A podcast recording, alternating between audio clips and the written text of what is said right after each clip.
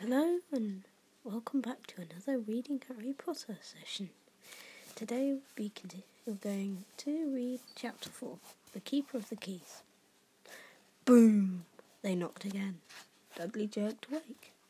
Where's the cannon? he said stupidly. There was a crash from behind them, and Uncle Vernon came skidding into the room. He was holding a rifle in his hands. Now they knew what had been in the long, thin package he'd he had brought with them. Who's there? he shouted. I warn you, I'm armed. There was a pause.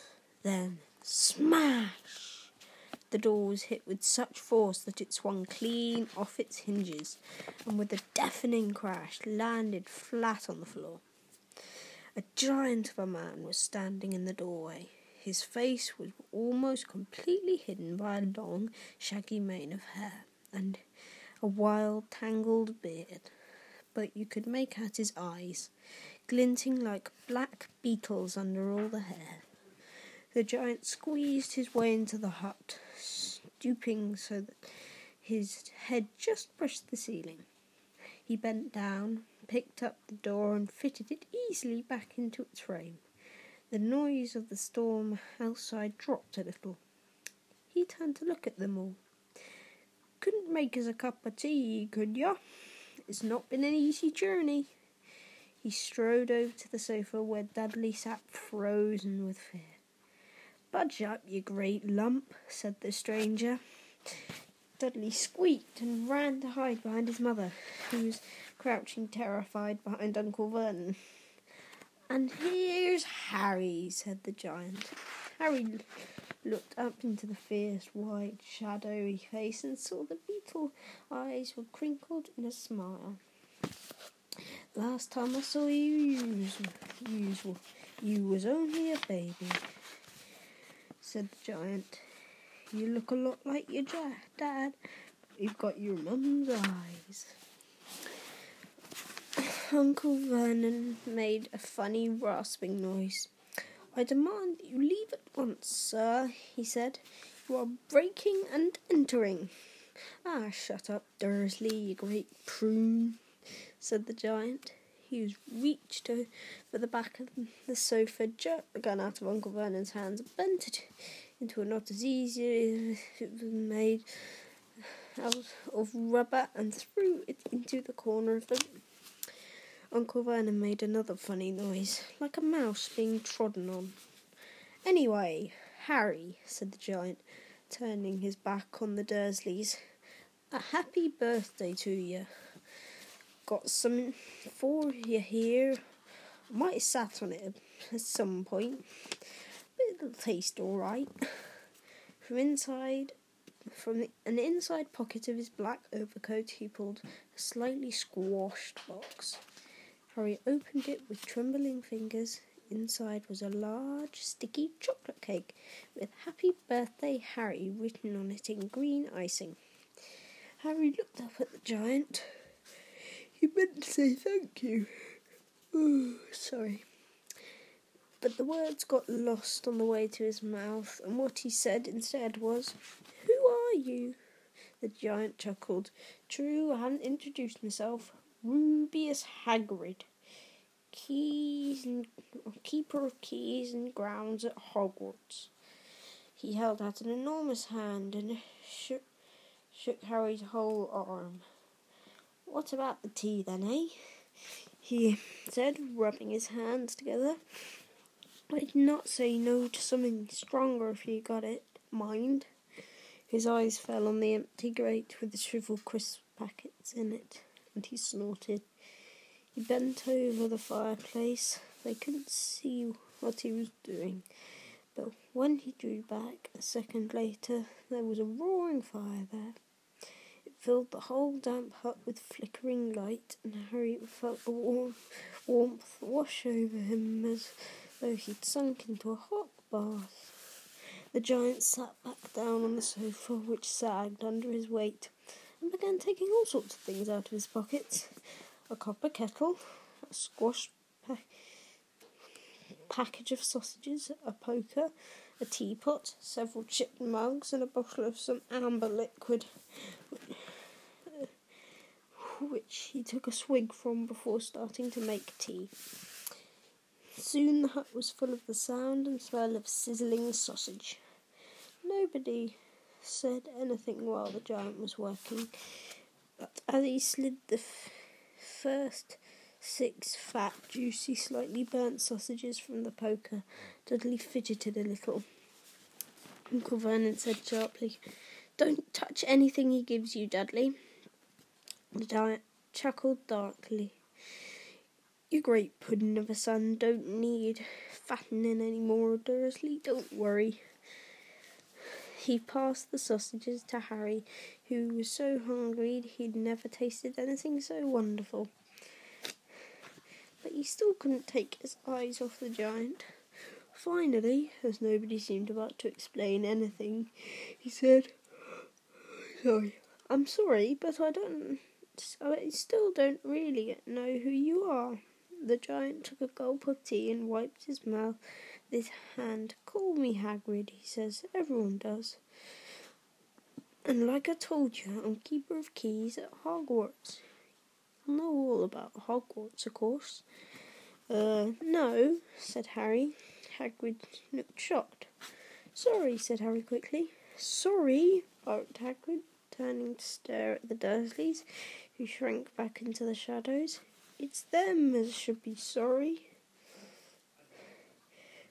I knew you weren't getting your letters, but I never thought you didn't even know about Hogwarts for crying out loud. Did you never wonder where your parents learnt it all? Or what? asked Harry. Oh, what? Hagrid thundered. N- now, just wait one second. He had he had leapt to his feet. In anger, he seemed to fill the whole hut. The Dursleys were cover- cowering against the wall. Do you mean to tell me, he growled at the Dursleys, that this boy, this boy knows nothing about anything about about anything? Harry thought this was going a bit far. He had been to school after all, and his marks weren't bad. I know some things, he said. I can, you know, do maths and stuff. But Hagrid simply waved his hand and said, About our world. I mean your world, my world, your parents' world. What world? Hagrid l- looked as if he was about to explode. Dursley! he boomed. Uncle Vernon, who had gone very pale, whispered something that sounded like Mimble Wimble. Hagrid stared wildly at Harry. But you must know about your mum and dad, he said. I mean, they're famous. You're famous. What? My mum, my, my mum and dad weren't famous, were they? You don't know. You don't know. Hagrid ran his fingers through his hair, fixing Harry with a bewildered stare. You don't know what you are? You Are, he said finally. Uncle Vernon suddenly found his voice. Stop, he commanded. Stop right there, sir. I forbid you to tell the boy anything. A braver man than Vernon Dursley would have quailed under the furious look Hagrid now gave him. When Hagrid spoke, his every syllable trembled with rage. You never told him? You never told him about what was in the letter Dumbledore left for you? I was there. I saw Dumbledore leave it, Dursley. And you've kept from them all these years? Kept what from me? said Harry eagerly. Stop! I forbid you! yelled Uncle Vernon in panic. Aunt Petunia gave a gasp of horror. Ah, go your heads, both of you, said Hagrid. Harry, you're a wizard. There was silence inside the hut. Only the sea and the whistling wind could be heard. A what? gasped Harry. A wizard, of course. said Hagrid, sitting back down on the sofa, which groaned and sank even lower. And a thumping good, I'd say, once you've been trained up a bit. With a mum and dad like yours, what else would you be? I reckon it's about time you read your letter. Harry stretched out his hand at last to take the yellowish envelope, addressed in emerald green to Mr. H. Potter, the floor, hut on the rock, the sea. He pulled the letter out and read. Hogwarts School of Witchcraft and Wizardry. Headmaster Albus Dumbledore, Order of Merlin, First Class. Grand Sorc, Chief Warlock, Supreme Mugwump, International Confederation of Wizards. Dear Mr. Potter, we are pleased to inform you that you have a place at Hogwarts School of Witchcraft and Wizardry. Please find enclosed Please find enclosed a list of all necessary books and equipment. Term begins on 1st of September. We await your owl by no later than 31st, than 31st of July. Yours sincerely, Minerva McGonagall, Deputy Headmistress. Questions exploded inside Harry's head like fireworks, and he couldn't decide which to ask first. After a few minutes, he stammered, what does it mean they await my owl? Galloping garg- gorgons. Gargoyles. That reminds me, said Hagrid, clapping a hand to his forehead within a force to knock over a cart horse. And from yet another pocket inside his overcoat, he pulled an owl, a real live, rather ruffled looking owl, a long quill, and a roll of parchment with his tongue between his teeth, he scribbled a no- note which Harry could read upside down. Dear Mr. Dumbledore, given Harry's letter, taking him to buy things tomorrow. Weather's horrible. Hope you're well, Hagrid. Hagrid rolled up the note, gave it to the owl, which clamped it in his beak, and went to door and threw the owl out into the storm. Then he came back and sat down as though this was an, as normal as ta- talking on the telephone. Harry realised his mouth was open and closed it quickly. Where was I? said Hagrid. But at that moment, Uncle Vernon, still ashen faced, but looking very angry, moved into the firelight. He... He's not going, he said. Hagrid grunted I'd like to see a great muggle like you stop him, he said. A what? said Harry, interested. A muggle, said Hagrid. It's what we call non-magic folk like them. And it's your bad luck you grew up in a family of the biggest muggles I ever laid eyes on. We swore when we took it in we'd put a stop to that rubbish, said Uncle Vernon. Swore we'd stamp it out of him. Wizard indeed. You knew, said Harry. You knew I'm a, a wizard? Knew, shrieked Aunt Petunia suddenly. Knew? Of course we knew. How could you not be, my dratted, dreaded, dratted sister being what she was? Oh, she got a letter just like that and disappeared off to that at school and came home every holiday with her pockets full of frog spawn, turning teacups into rats. I was the only one who saw her for what she was a freak. But for my mother and father, oh no, it was Lily this and Lily that. They were proud of having a witch in the family. She stopped to draw a deep breath and then went ranting on. It seemed she had been waiting to say, wanting to say this all this, wanting to say all this for years. Then she met Pot, that Potter at school, and they left and got married and had you. And of course, I knew you'd be just the same, just as strange, just as abnormal. And then, if you please, She went and got herself blown up, and we landed with you. Harry had gone very white as soon as he found his voice. As soon as he found his voice, he said, Blown up? You told me they died in a car crash.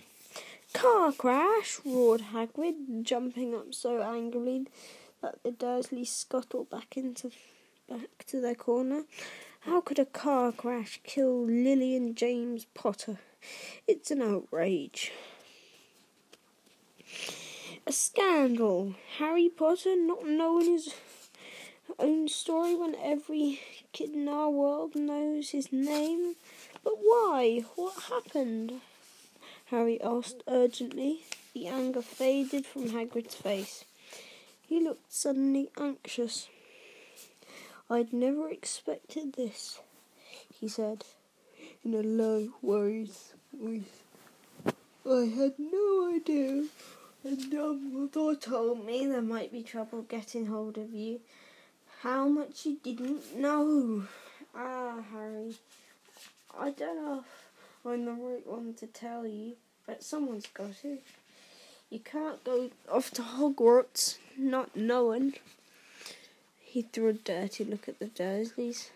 Well, it's best you know as much as I can tell you. Mind, I can't tell you everything. It's a great mystery, parts of it. He sat down, stared into the fire for a few seconds, and then said, It begins, I suppose, with a person called. But. But it's incredible you don't know his name. Everyone in our world knows. Who? Well, I, I don't like saying the name if I can help it. No one does. Why not? Galloping gargoyles, Harry. People are still scared. Blimey, this is difficult. See, there was a wizard who went bad. As bad as you can go. Worse. Worse than worse. And his name was. Hagrid gulped, but no words came out. Could you write it down? Harry suggested. Nah, can't spell it. All right. Voldemort. Hagrid shuddered. Don't make me say it again. Anyway, this wizard, about 20 years ago now, started looking for followers. Got him. Two. Some were afraid, some just wanted a bit of his power. Because he was getting himself power, alright. Dark days, Harry. Didn't know who to trust. Didn't dare get friendly with strange witches or, strange wizards or witches. Terrible things happened. He was taken over. Of course, some stood up to him and he killed them horribly. One of the only safe places left was Hogwarts. Reckon Dumbledore is the only one you know who was afraid of. Didn't dare try to take in the school. Not just then, anyway. Now your mum and dad were good a witch and wizard as I ever knew. Head boy and girl at Hogwarts in their day. Suppose the mystery is why you know who never tried to get him on his side before. Probably knew they were too close to Dumbledore, not to want anything to do with the dark side. Maybe he thought he could persuade them. Maybe he just wanted them out of the way. All anyone knows is he turned up in the village where you were, was all living on Halloween ten years ago, and you was just a year old. He came to your house and Hagrid suddenly and Hagrid suddenly pulled out a very dirty, spotted handkerchief. It blew his nose with the sound like a foghorn. Sorry, he said, but it's that's sad. Knew your mum and dad, and nicer people you couldn't find anywhere. you know who killed them. And then, and this is the real mystery of the thing. He tried to kill you too. Wanted to make a clean job of it, I suppose, or maybe just like kill him by then. But he couldn't do it. Never wondered how you got that mark on your forehead? That is no ordinary cut. That's what you get when a powerful evil curse touches you. Yeah. Took care of your mum and dad and your house, even, didn't work on you. That's why you're famous, Harry. No one ever lived after he decided to kill him. No one except you. And he killed some of the best witches and wizards of the age the McKinnons, the Bones, the Prewetts. And you were just a baby, and you lived. Gonna have to end it there. I don't have enough time, but I'll read the rest of it sometime soon. Hope you enjoyed this. If you did, please rate, subscribe. Thank you. Goodbye.